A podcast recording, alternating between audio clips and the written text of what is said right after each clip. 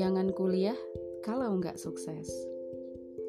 Penulis Setia Furkon Khalid. Kata pengantar. Suatu saat saya pernah ditanya oleh seorang mahasiswa, "Bang, gimana sih seharusnya jadi mahasiswa itu?" "Ya, harus sukses dong." Jawab saya tegas saat itu. Bayangkan, yang tidak kuliah saja bisa sukses, apalagi yang kuliah. Tentunya ini bukanlah sebuah kata yang melemahkan, namun ini adalah kata-kata motivasi yang berenergi, mengajak semua mahasiswa untuk merenung, memahami, dan mewujudkannya. Ada banyak orang kuliah hanya sekedar datang, duduk, dan diam saja di kampusnya.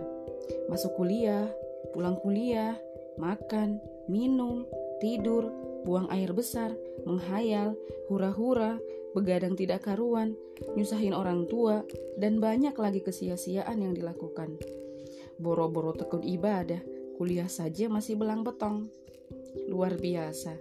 Inikah yang namanya kaum intelektual itu? Inikah yang namanya generasi harapan itu? Dan inikah agen perubahan bagi peradaban bangsa itu? Tanyakan ke dalam hati nurani.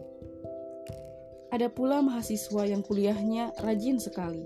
Pokoknya semua waktu tercurah hanya untuk semua yang berhubungan dengan prestasi akademik yang ia cita-citakan. Akibatnya jadi kuper, kikuk, kaku, dan kurang peka terhadap orang lain. Organisasi kampus nggak pernah diikuti. Kegiatan di luar kampus jarang ikut, bahkan nggak sama sekali. Alhasil, tercatatlah dalam sejarah perkuliahan, ia peraih prestasi tertinggi di jurusannya, namun kaku nggak gaul. Nah, ada juga mahasiswa yang kuliahnya luar biasa rajin dan nggak aktif apa-apa di kampus. Tragisnya, nilai akademis yang diraih nggak bagus-bagus amat, malah di bawah rata-rata pula. Jadi, seperti apakah baiknya mahasiswa itu? Mahasiswa yang sukses adalah mahasiswa yang mampu mensinergikan segala potensi yang telah Allah titipkan padanya. Mahasiswa yang tidak semata-mata mengejar target nilai saja, namun mampu menjadi pribadi mulia dengan kekuatan akhlaknya. Mandiri dan tentunya berbuat kebaikan yang bermanfaat bagi orang lain. Inilah mahasiswa harapan. Tentunya bukanlah mustahil atau mimpi untuk mewujudkannya semua mahasiswa tentunya ingin sukses, tapi banyak yang tidak tahu seperti apa mewujudkannya. Akhirnya pasrah saja pada nasib. Yang penting kuliah selesai, dapat gelar, habis itu cari kerja, dan tragisnya kalau nggak dapat kerja, ia putus asa habis-habisan, larinya ke narkoba, maksiat, dan kesia-siaan. Kalau udah nggak kuat lagi, mati overdosis, dibunuh orang, atau bunuh diri. Nah loh, tragis banget deh. Buku yang ada di hadapan sahabat adalah buah karya yang berharga. Setiap Furqan Khalid mencoba membuka mata hati kita akan sebuah harapan untuk menjadi hamba yang bermanfaat. Ternyata tidak mesti menunggu dapat gelar sarjana. Dan sahabat dapat memulainya sejak dini, sejak SMA dan berlanjut saat kuliah. Tak ada kata menunggu untuk mewujudkannya. Buku ini sungguh berbeda dengan yang lainnya Buku ini ditulis dengan energi dari sebuah perjuangan dan pengalaman penulisnya sendiri. Jika buku ini diibaratkan dengan makanan, maka inilah makanan yang benar-benar dibuat oleh ahlinya.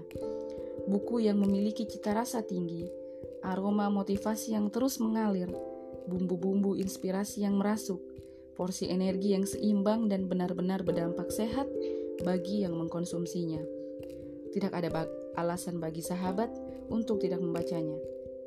Usai membaca buku ini, langsung ambil tindakan dan amalkan segera. Jika selama ini Anda banyak melihat bukti mahasiswa yang sukses paripurna, spiritual, akademis, organisasi, bisnis, dan dapat beasiswa pula, kini saatnya Anda yang menjadi bukti, tak sekedar kata. Hendy Kurnia, trainer biasa untuk orang yang luar biasa.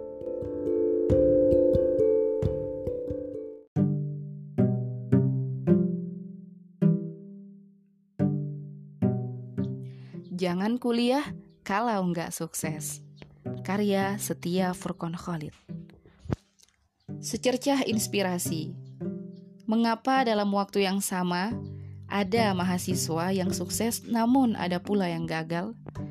Di satu pihak, ada mahasiswa yang tidak serius kuliah, pengalaman organisasi kurang, bahkan merepotkan kedua orang tuanya. Namun, di lain pihak, ada seorang mahasiswa yang begitu produktif. Dengan usia yang relatif masih sangat muda, ia melesat dengan segudang pengalaman organisasi, berjuta ilmu dan inspirasi, bertumpuk prestasi dengan IPK yang memuaskan, namun tetap rendah hati. Atau pernahkah kita melihat fenomena di bawah ini? Ada mahasiswa yang study oriented saja. Masa produktifnya dihabiskan hanya untuk berkutat dengan diktat-diktat perkuliahan dan mendapatkan nilai perfect di setiap mata kuliah yang diambilnya. Ia merasa risih dengan teman-teman yang senang berorganisasi yang menurutnya tidak penting. Di pihak lain, ada mahasiswa yang begitu hobi berorganisasi. Hingga tak jarang organisasi menjadi tempat pelarian karena merasa nilai akademisnya hancur. Ia nyaris mempunyai slogan, biarlah menjadi mahasiswa abadi, yang penting banyak koneksi. Jangan sampai urusan akademis mengganggu organisasi.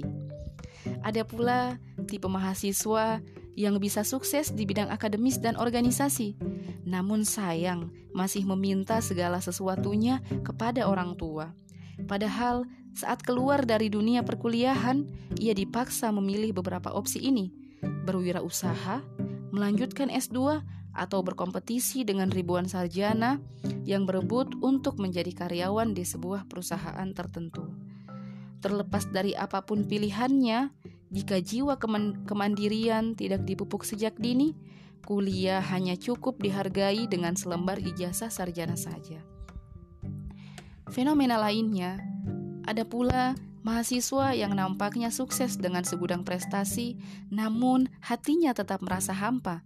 Penyebabnya karena ia belum menemukan hakikat kesuksesan sebenarnya, yaitu saat ia mendapatkan mata air spiritualnya karena sejatinya kesuksesan hakiki adalah saat kita dekat dengan sumber kesuksesan yang hakiki, Allahu Rabbi. Lalu, apa rahasia yang membuat beberapa mahasiswa dapat sukses di semua peran kehidupannya? Ternyata mereka semua mempunyai sukses habits yang meliputi cara berpikir, cara merasa, dan cara bersikap tertentu hingga terkristalisasi menjadi sukses karakter. Setidaknya ada lima pondasi dasar yang menyokong kesuksesan mereka, yaitu kekuatan spiritual atau spiritual power yang membuatnya tetap berada di puncak kesuksesan sejati. Yang kedua, kekuatan emosional atau emotional power yang menjadikannya mampu beradaptasi dengan diri dan lingkungannya.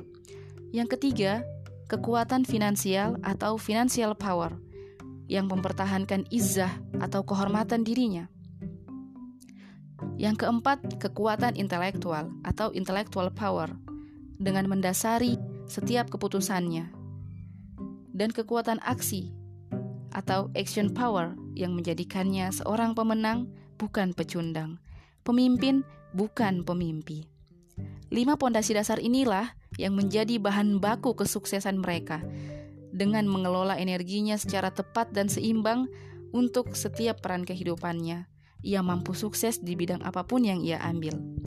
Dalam buku ini, Anda akan mendapatkan tips jitu bagaimana menjadi mahasiswa yang bukan hanya sukses di bidang akademis, tetapi juga mendapatkan pengalaman organisasi, mampu mandiri, dan mengatur keuangan pribadi juga strategi ampuh mendapatkan beasiswa plus ratusan alamat beasiswa yang dapat Anda coba. Selamat mempraktekkan, read it and do it.